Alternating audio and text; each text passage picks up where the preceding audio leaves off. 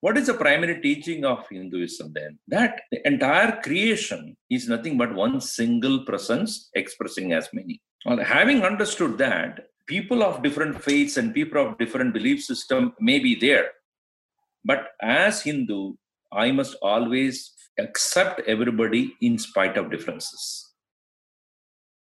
Show compassion, love, peace, togetherness, and that I must always maintain as my value. Whether you believe it or not, whether you want it or not. As Gurudev would say, give love to everybody, splash love on everybody. Whether they want it or not, you don't care. You just give. So being a Hindu, being Hindutva means acceptance without any kind of prejudices, acceptance in spite of differences, and giving respect, love, and compassion and help to everyone, irrespective of what their belief system is. That I call it as Hindutva. If with that standpoint, when we look at it, we will have no enemies.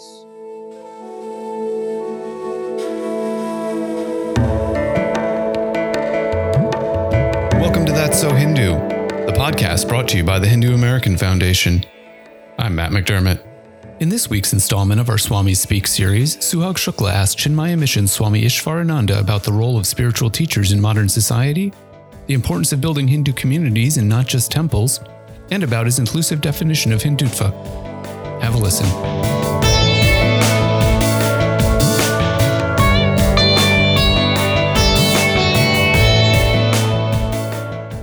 Swami Ishwarananda is the longtime resident Acharya of Chinmaya Mission Los Angeles and also serves Chinmaya Mission Bakersfield in California. Chinmaya Mission was established in 1953 in honor of the world renowned and revolutionary Hindu spiritual leader, Swami Chinmayananda Saraswati, who reintroduced in English and made accessible the deep and often esoteric teachings of Hinduism to seekers all across India and around the world. Swami Ishwaranandji carries the torch of Gurudev in having developed a signature style of communicating hardcore Advaita Vedanta an ancient non dualist philosophy in a way that seamlessly illustrates its applicability to our day to day interactions with the modern world. He's also a prolific writer. Just a few years ago, Swamiji hit a slam dunk for the Hindu community when comedian Sarah Silverman brought together five clergy representing Christianity, Islam, Buddhism, Judaism, and Hinduism for a game of horse on her show, I Love You, America, Swamiji educated the public about Hindu basics for as he's been doing for three decades now, and showcased a hidden talent for an outside shot. I've had the blessing of learning so much from Swamiji for over a decade, having first met him in Minnesota, where my family and I attended Chinmaya Mission, and he delivered spiritual talks over Skype. His wisdom on stress and mind management, happiness, and finding purpose are always offered with ease, depth, and wit. Swamiji, I'm honored to have you here on That's So Hindu. Welcome. So, uh, the first question I have for you are a little bit around Hindu identity. You know, so many of our lectures, whether it's about the Gita or um, any of the Upanishad, uh, the tradition has largely held that it's our identification with the material world that is the cause of ignorance and suffering. And so, to this end, is it important for Hindus to identify as Hindus? Um, if so, why? And if not, why? First of all, let me define what Hindu is. Geographically, those people who lived in a particular given geographical land who did not have, so to say, a religion they only followed certain principles of life as uh, it is uh, uh, given to them by the uh, traditional teachers who later on composed and compiled it as Vedas. Therefore, the kind of people who are there living with certain principles and values of life and pursuing their own personal emancipation or liberation. And that very lifestyle is known as Sanatana Dharma. The literal meaning of Sanatana Dharma is eternal value system, eternal values. I was given to understand that the word Hindu came much later. In fact, you will never find that word in the Vedas, in Bhagavad Gita, in the Upanishads, in Brahma Sutra, in Ramayana, in Mahabharata, in Bhagavat, in none of the Puranas. So, where is the identity card or the coining the name for Hindu came into picture? It's only when people who have the concepts of God from other parts of the world started to segregate these people as another set of people having different kinds of belief system. They wanted to identify them as different from themselves. Swami chinmayananda used to say therefore hindus or hinduism is coined by non-hindus. Meaning non to be precise non-sanatana dharmis. Those who did not believe in the teachings of Vedas or Bhagavad Gita, Upanishads, or Hindu, uh, what you call the Vedic wisdom. So they said that these people are different from us, and therefore we have to give them an identity. And they are coming in a coming from a land which is uh, probably near Sindh. The river Sindh was very well known, and they were living in that and having their culture in the banks of Sindh. They originally called them as Sindhus, and then later on it became the Hindus. So Hindu land or Hinduism is none other than an identity given to us by people who did not have the same faith or same uh, recognition for the Vedas. So now coming to your question, is that we need to identify ourselves as Hindus or not? Let us identify ourselves as Sanatana Dharmis. Now, we oftentimes get that sort of pushback too that you know you're the hindu american foundation. You know why are you taking this term um, that's not ours as as you've explained that was kind of placed upon us and then uh, you know building an identity by building an institution around this term. And our response has been well this is the word that now has in some ways stuck right? And oftentimes we see, and we'll talk a little bit more about this later, but there's oftentimes a, uh, an effort, whether it's intentional or not, sometimes I think it is, to delineate then between Vedic and Hindu. To say that, well, Vedas are these eternal principles that are pluralistic and open and welcoming, uh, versus Hindus who are closed minded, insular, tribal, one eyed. I mean, these are some of the terms that, um, that have been kind of equated with Hindu. And so we've often said, well, yes, the word is not ours, but we're going to now take it because it's stuck and self define then and begin defining it. What, what's your response to that? Uh, they mean to say that Hindu word is not necessary for those who are believers of Vedic wisdom, which is open to all. Is that what you mean? I guess what I'm saying is that you know we can certainly say that Sanatan Dharma and Hinduism is essentially the same, or is that what you're saying? That Sanatan Dharma and Hinduism is the same. So then, if we're going to use our own terminology, might as well stick with what really is the word, which is Sanatan Dharma. Yeah, so nothing wrong in that, but nothing wrong in having another uh, name also. But at the same time, you know, we must recognize that uh, Hindu, I mean, sorry, India as a nation is a multi, was a melting pot, just like America today. People from different parts of the world came to learn from our universities, which were very as well established in the literatures and wisdom, etc especially in Nalanda and such other universities, which are uh, very well known at that time. It is even defined Nalanda is na alam dadadi idi Nalanda, where you can learning never it stops. Alam means end, na alam dadadi, never it ends. So, so much of information about everything was available at that time. Now, so therefore, people from different parts of the world have come in and uh, became part of the, the community there, like what we are today here wherein what happened was that uh, people who believed in the Vedic literature and the teaching in the Upanishad, etc., they had no problem with each other, even though physically they didn't look alike. Some of them are dark, some of them are yellow, some of them are white. the features were maybe uh, some of them are Mongolian features, some of them Dravidian features, some of them Aryan features. But we had no problem with that because all of them are having same principles and values of life. Doesn't matter what language they spoke. It doesn't matter what kind of uh, um, uh, worship patterns that they have, what uh, mantras they chanted. Doesn't matter. So therefore, this uh, collection of people who did not look alike, who did not speak the same language, who did not have similar customs, who did not have the similar lifestyle, the similar eating habits, none of them were same. But they were together. So that is why it became a glorious nation of multiplicity, of multicultural, multi-language, multi uh, faith. Everything was fine. So as such, if you call the entire group as a community as a Hindu, absolutely no problem.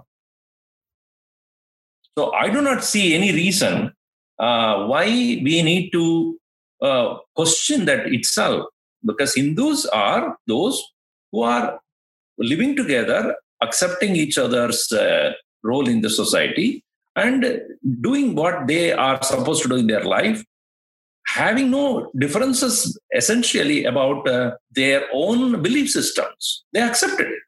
So, so that I have a, a follow up um, that also kind of relates to um, identity, and it and it relates to what you know I think colloquially are called SBNRs, the spiritual but not religious. You know, many people in America, we've seen the increasing popularity of yoga with millions, at least practicing asana, but many of them uh, asana becomes kind of a, a doorway to the other deeper and philosophical practices that uh, really speak to mental and spiritual unity. And so, a lot of times, what happens is that even though these practices and the philosophy are rooted in Hinduism, those who are either passing it along or those who are incorporating these traditions into their personal practice don't identify as Hindu. So, what we see is that many of our ancient practices are no longer identified with Hinduism. Do you see this as a problem, or do you think it's okay as long as people are moving towards the pluralistic ideas espoused in Hinduism and it's bringing people peace and tranquility and um, overall you know improving their lives? See if you come to me as a patient i'm a doctor. I'm a allopathic doctor. And i'm giving you medicine and you are able to cure yourself to some extent and then you find a better treatment can be there for you to go for some ayurvedic treatment so you go for Ayurveda, and then that somehow helps you to become a little more better. Now, should I get upset about that? After all, you are my patient. If my medicine works for you, fine. If something else works for you and you become better, I am going to be happy only. I cannot insist that you should ne- you should always have what I say only, and you should never go to anybody else.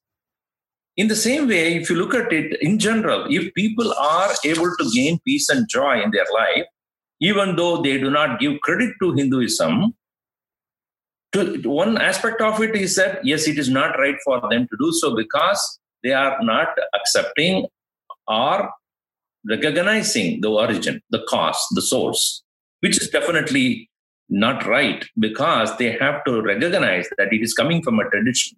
It is coming from an ancient tradition. Due respect and due acknowledgement should be given to it.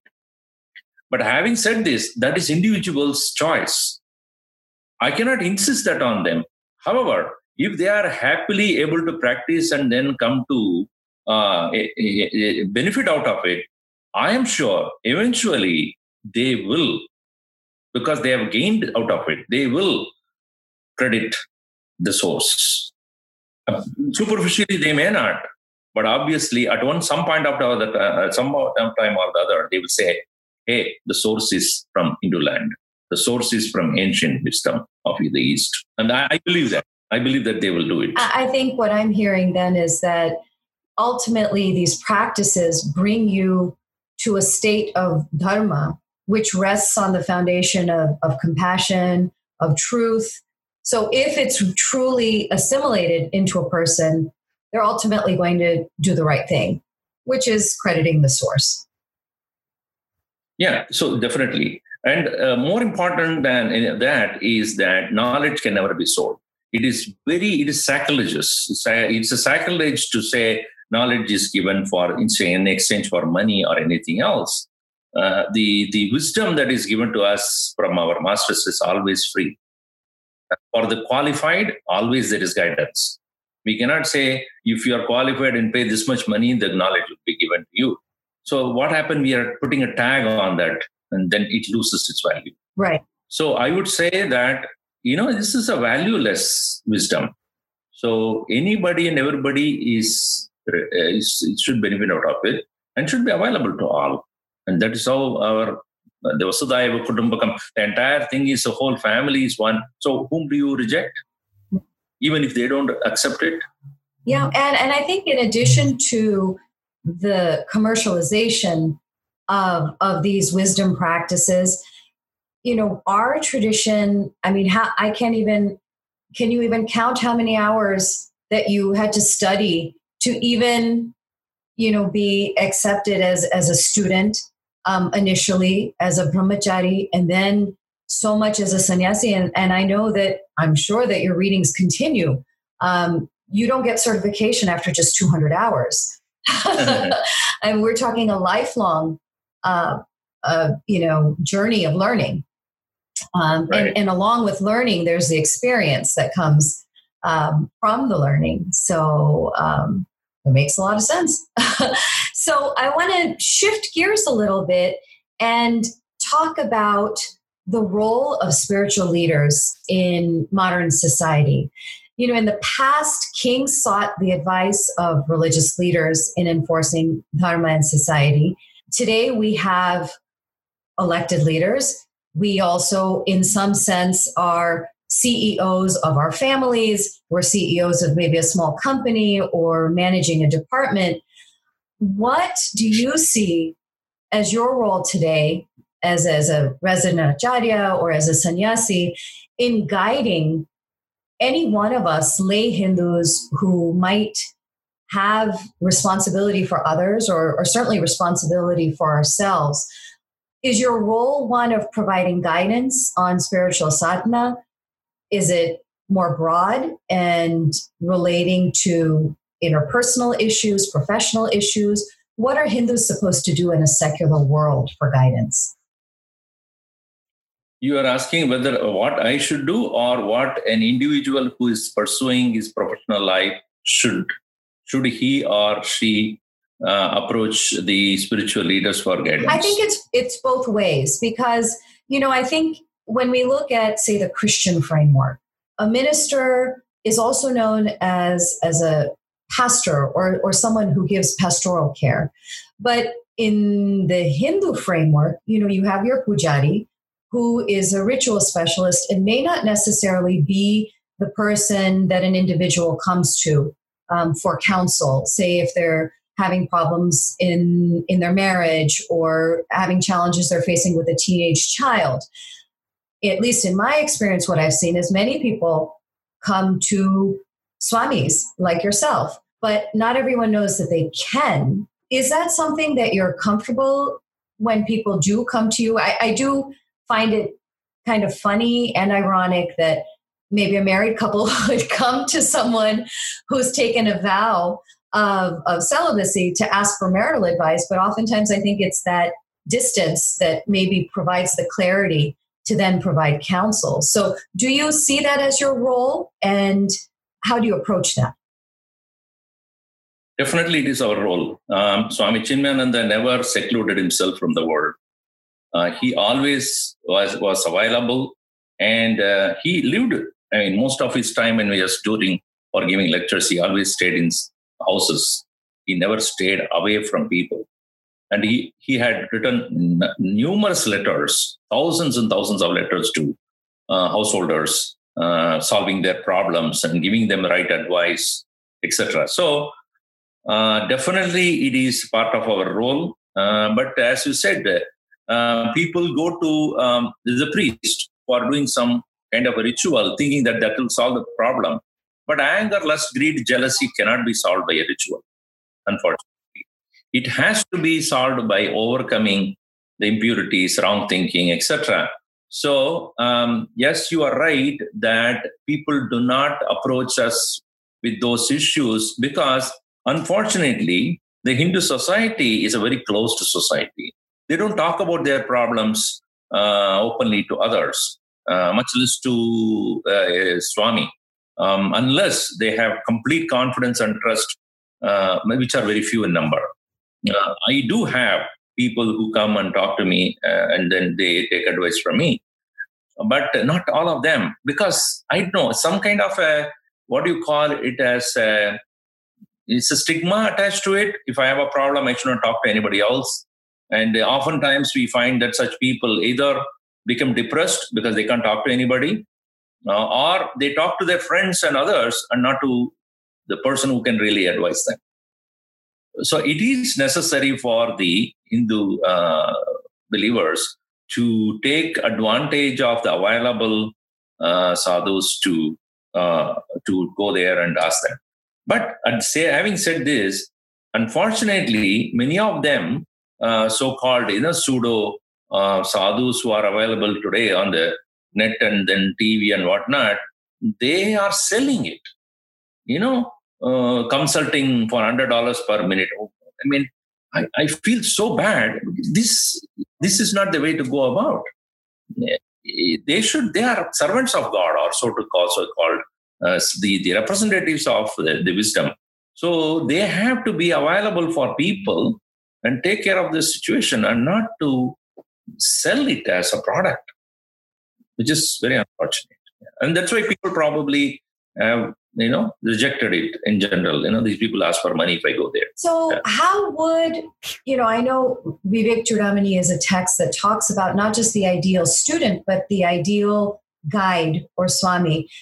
How how can a layperson distinguish? If you are in the midst of some sort of challenge and and someone says oh go talk to so and so how can one discern uh, without that foundation of, of say, you know, having listened to talks or read Vivek Chudamani or other texts out there or stories that describe the qualities of a, uh, I hate to use the word authentic, but an experienced maybe guru. How, what would you say? What's, what advice do you have? No, there are varieties of students. Students just um, uh, student when you say they are spiritual seekers. And for the spiritual seekers who are looking for uh, moksha or liberation, yes, there are certain qualification required. It is like I have a job in hand and uh, I need uh, an engineer for solving that. Then I will look for a qualified person. Um, so, uh, a spiritual seeker who is looking for um, nirvana or liberation, then yes, there are certain qualifications. But for yeah, any individual who has either stress and uh, failures in life who wants to find an answer to get out of his problem and get a spiritual guidance such a person need not have to have a pre-qualification to come to a guru. He can come and ask about what how do i go? About how to take care of my mind? How do i overcome my problem? Not just the problem in the hand but problem in the future as well so a true um, saint who has read a lot, thought about it, or he himself or herself very sure that he would not get attached to the problem. Uh, like a doctor who's uh, giving the medicine, not get attached to the patient. Similarly, a sadhu should be able to solve the problem by giving the right advice to that student. so only for spiritual seeker, yes, there is specific qualifications mentioned. So you, you touched upon, you know, depression being a result of not seeking help, not talking about problems. With stress, anxiety, depression, and mental illness um, appearing to be on the rise around the world, obviously Hindus are not immune to this kind of suffering. What do you see as some of the root causes to suffering? Are the root causes different today than they were, say, 20 years ago before the advent of, of maybe social media, which oftentimes is implicated in increasing isolation? And what do you see that Hindu teachings and practices offer to alleviate this kind of suffering, if there is any solution in Hindu traditions? You know, uh, you asked an interesting question. What is the first chapter of Bhagavad Gita? It is Arjuna's suffering. The suffering has always been there. The causes of suffering may be different at that time and now, but suffering continues.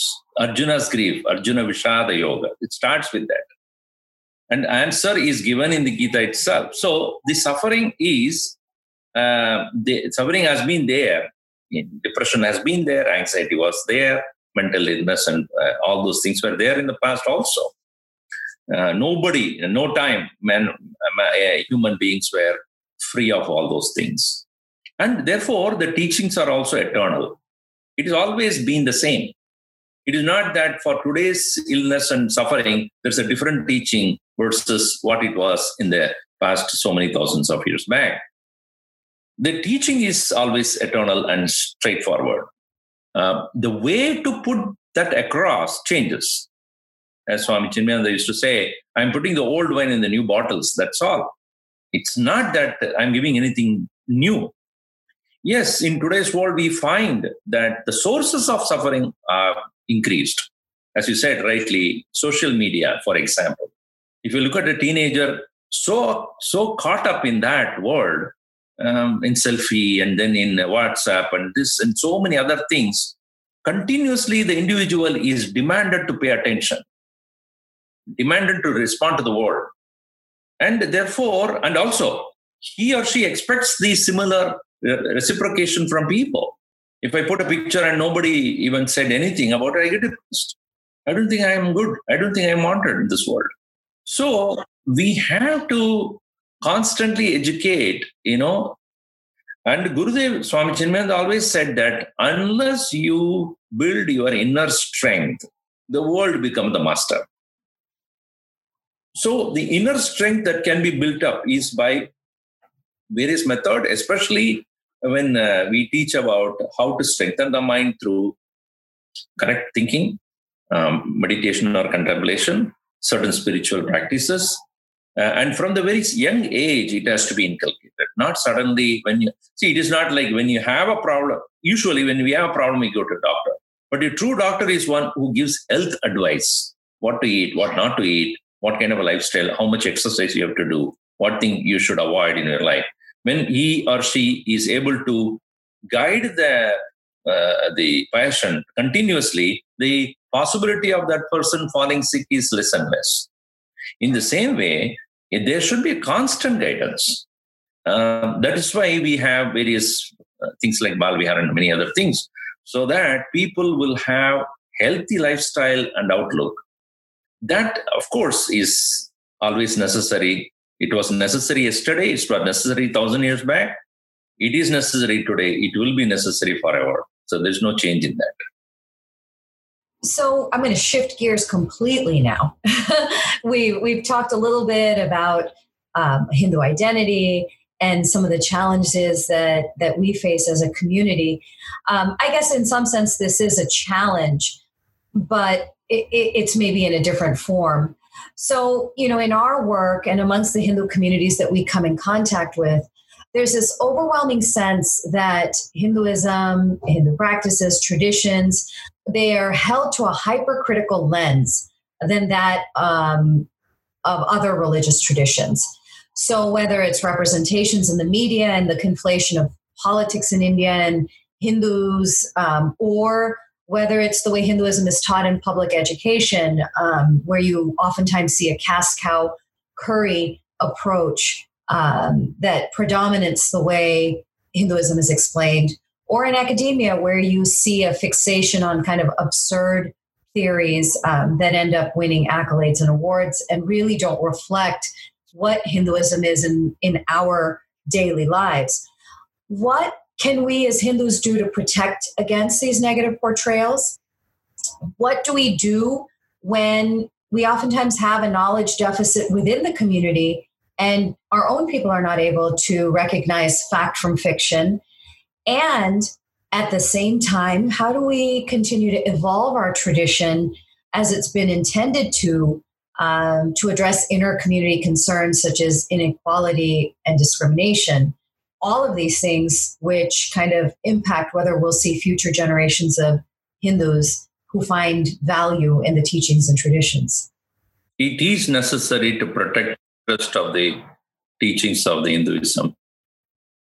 There are a lot of misinterpretations and uh, purposefully or unintentionally or unintentionally, uh, uh, maybe because of the political uh, situation, uh, certain communities or certain uh, certain people who are against the civilization as Hinduism, Hindus um, evolving, they, they don't like it. whatever it be the cause, it is let us not worry about who is causing trouble. Let us worry about how to face this, for which, uh, as believers of the faith, uh, believers of our tradition of Sanatana Dharma, which is again universal and eternal, we must have that strong belief in that. Without that, we will be just overpowered and you know, as Gurudev would say, don't become a doormat. You know, Hinduism definitely talks to you about uh, having humility, acceptance, compassion, love, etc. But that does not mean people walk all over you. As Gandhiji put it very clearly, that yes, I keep the keep the doors and windows of my house open, but I will never allow the wind to blow me away. I am strong in what I believe in. So um, it is necessary as uh, as we as believers of this faith of hinduism we should make sure that the correct knowledge is passed on to the next generation either through the school education which uh, generally all the students will learn or in special education when the people go to spiritual centers like chinmaya mission or ramakrishna mission wherever where they learn specifically more details about what hinduism is all about so it is necessary as we as leaders or you as uh, believers of Hinduism must make sure that we give the correct interpretation and correct knowledge to people. And definitely, or unfortunately, the uh, media has been giving a negative uh, perspective of the whole thing. But we have to we have to fight against it. We have to make sure that it is not uh, it is shown uh, what is the right thing is to be shown to the world and also to show that what is negatively portrayed is wrong that uh, complete responsibility lies in each one of us that is the reason why as youth youth of the hindu faith must first of all learn correctly what is our belief system what is our faith what are our sources what is the wisdom given into uh, given to us by Upanishad, Gita, and other things. Uh, and once they are clear and uh, in, very determined to understand that, then it is easy for them to counter. It is easy for them to uh, prove um, that the wrong information that is available in the world is is is is not right. Uh, if we don't equip our youth with that, they will succumb to it. And Chinmaya Mission has some wonderful resources uh, to that end we do, but in a large number of people. And see, I, I squarely uh, put the not the blame, but the responsibility on the parents. They should realize when the children are growing up, what is most important for them to become better individual is not karate. Right. It's not taekwondo. Right. Or Kumon. It is value. it is values that they have to learn. Taekwondo and karate, how are you going to use? You learn for four or five years, but that doesn't make you who you are. What makes you who you are? Your thoughts, your understanding, your faith, your knowledge, your wisdom, your values. They don't give the importance to that because, see, I learn taekwondo, I go to tennis, I go to basketball. That makes me able uh, qualified enough to go to university. After that, Of what use is that, will tell me? How many of those Taekwondo practitioners who practice for five years or six years in school continue till when they are 40 or 50? And certainly you could use things like Taekwondo or karate or piano or dance or whatever lessons you're learning. If you use that as a means to teach the values, right? Where if you tell, you tie in, and I think that's what I enjoyed about my conversations when I was instructing the eighth grade class at Chinmaya Mission was how do you relate these ancient stories to your day to day? What does what does the suffering that Arjun faces in the Gita have to do with what you might be facing in math class? In that same way, if parents are equipped, they themselves first of all have to learn, and that's one of the things that I bring up in conversations when parents come to us saying, Well, what do we do? Well, the first thing you have to do is learn yourself. And I think that there's a value even in our children seeing that if we have questions, we're humble enough to seek out those answers. And then, whatever we find, how do you then relate it to everything that's going on in your life? So, if it is Taekwondo, and you say you're having trouble with your teacher well what lessons are there in the gita that you can then apply in maybe chiji but that you know that takes a, a lot of um, i guess mindful parenting i suppose um, and uh, and but it's necessary. It, it's our responsibility uh, because not only do we i think have a responsibility to the tradition in protecting it but in those conversations that we have with our children we're in in in a sense preserving it because we're giving them the tools to hopefully be happy.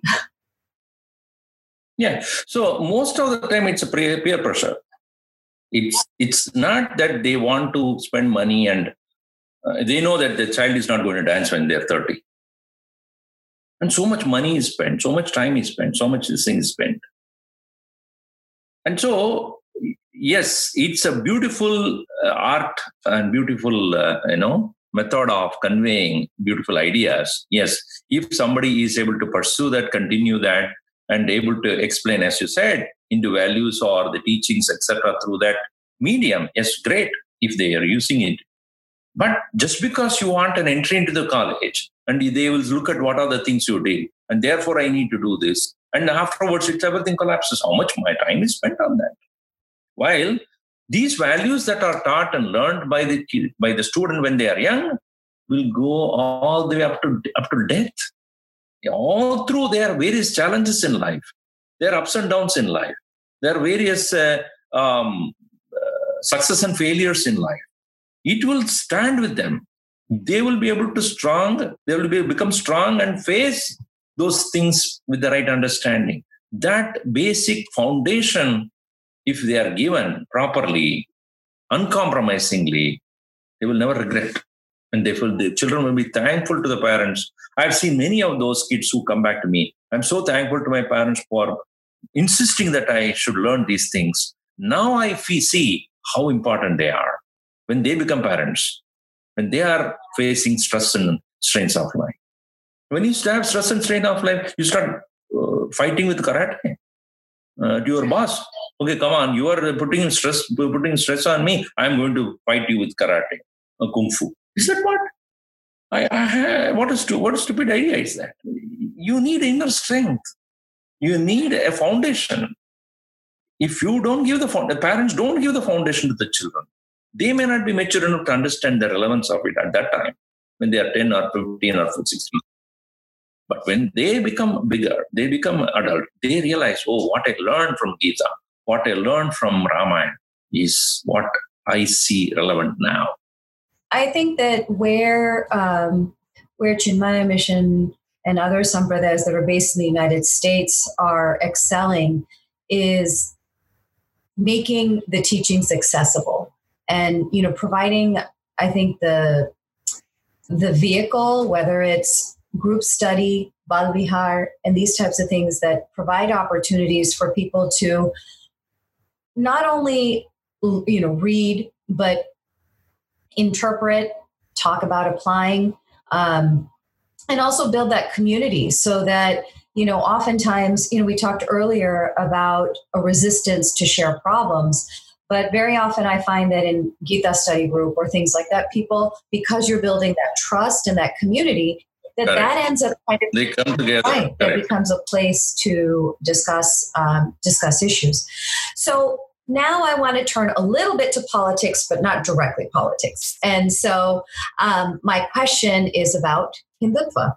So, you know, we hear a lot about the rise of Hindutva vis a vis Indian politics these days. And we're also seeing more and more about a so called rise of American Hindutva. So, my question to you is because I don't think that there is a agreed upon uh, definition of Hindutva. How do you define Hindutva? So, as I said to you earlier, let us take the word samatva, just for the sake of understanding. What is samatva? Being same. It's called twa when you add being. Being same is samatva.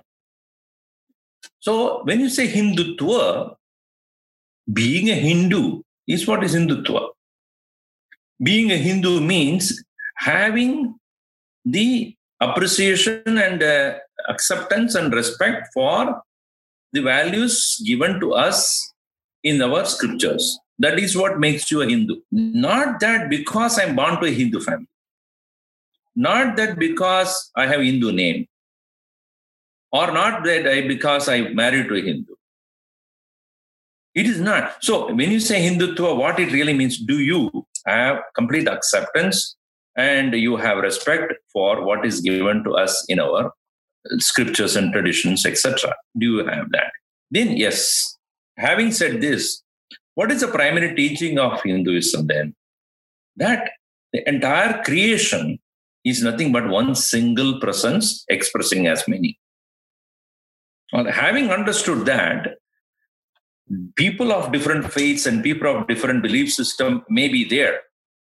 But as hindu i must always first and foremost thing i should have is accept everybody in spite of differences. Show compassion love peace togetherness and that i must always maintain as my value. Whether you believe it or not whether you want it or not. As Gurudev would say, give love to everybody, splash love on everybody. Whether they want it or not, you don't care. You just give. So, being a Hindu, being Hindutva means acceptance without any kind of prejudices, acceptance in spite of differences, and giving respect, love, and compassion and help to everyone, irrespective of what their belief system is. That I call it as Hindutva. If with that standpoint, when we look at it, we will have no enemies. My last question for you your interactions with young second and third generation Hindu Americans across the US.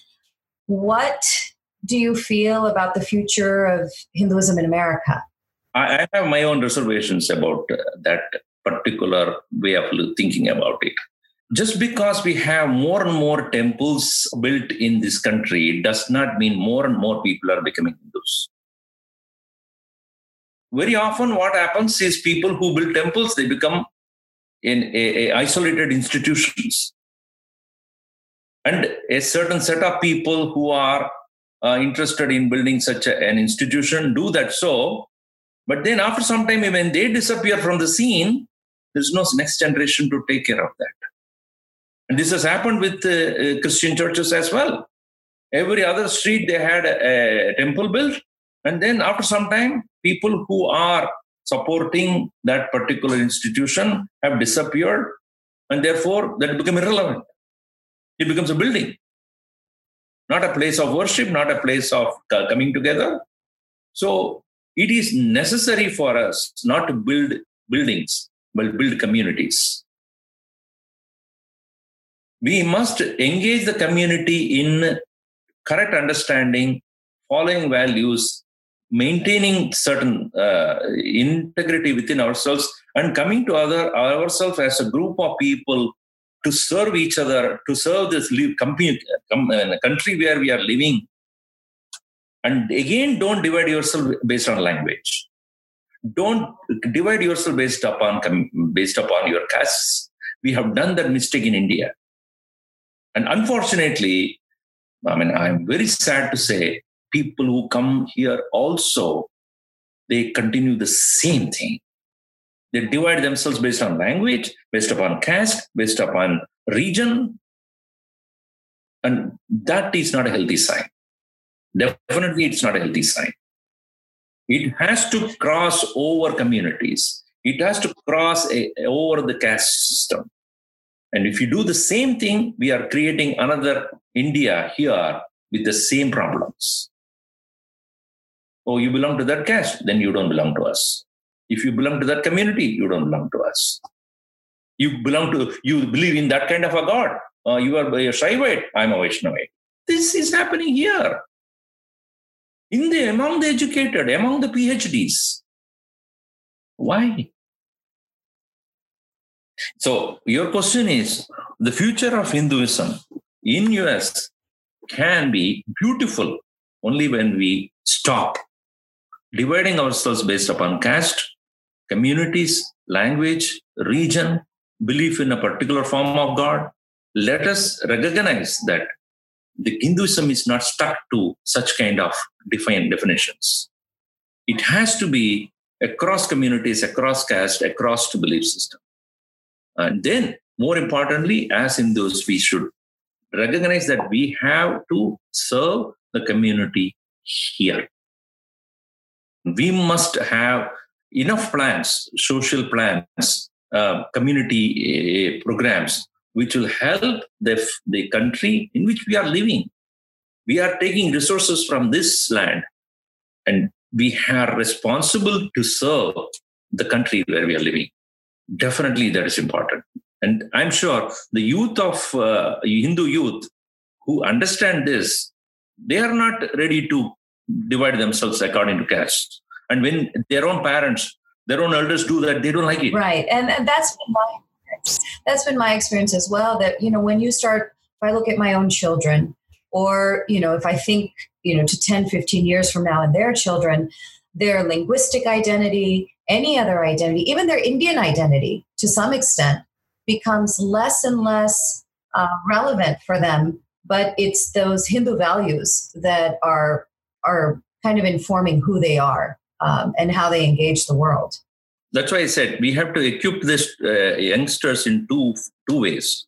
One, their proper understanding of what their belief system is, not vis-a-vis others, not against others. No, this is my faith. This is my understanding. This is uh, the Hinduism which accepts differences. Hinduism accepts the various belief system. Hinduism still believes that oneness of God, oneness of everything, and irrespective of differences, we must serve the people. Number one. Number two is let us not divide ourselves based upon caste, based upon communities, based upon language, based upon the region when you are coming, where you're coming from, whether you're a Bengali, Christian, I mean, uh, you're Maharashtrian or Tamilian, uh, Telugu or Gujarat, whatever, doesn't matter. We must stay as a single unit do not divide based upon anything else.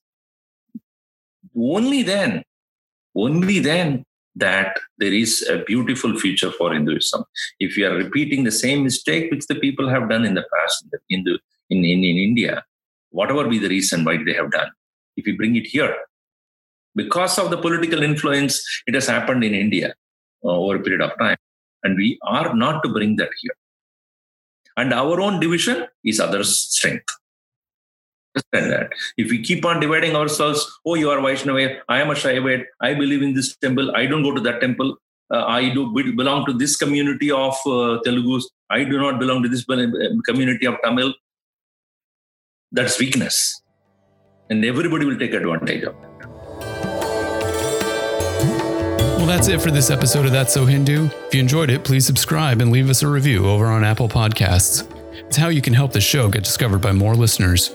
And if you really enjoyed this episode and want to ensure more of them get made, you can also make a donation to HAF over at hafsite.org/donate. Thanks again for listening.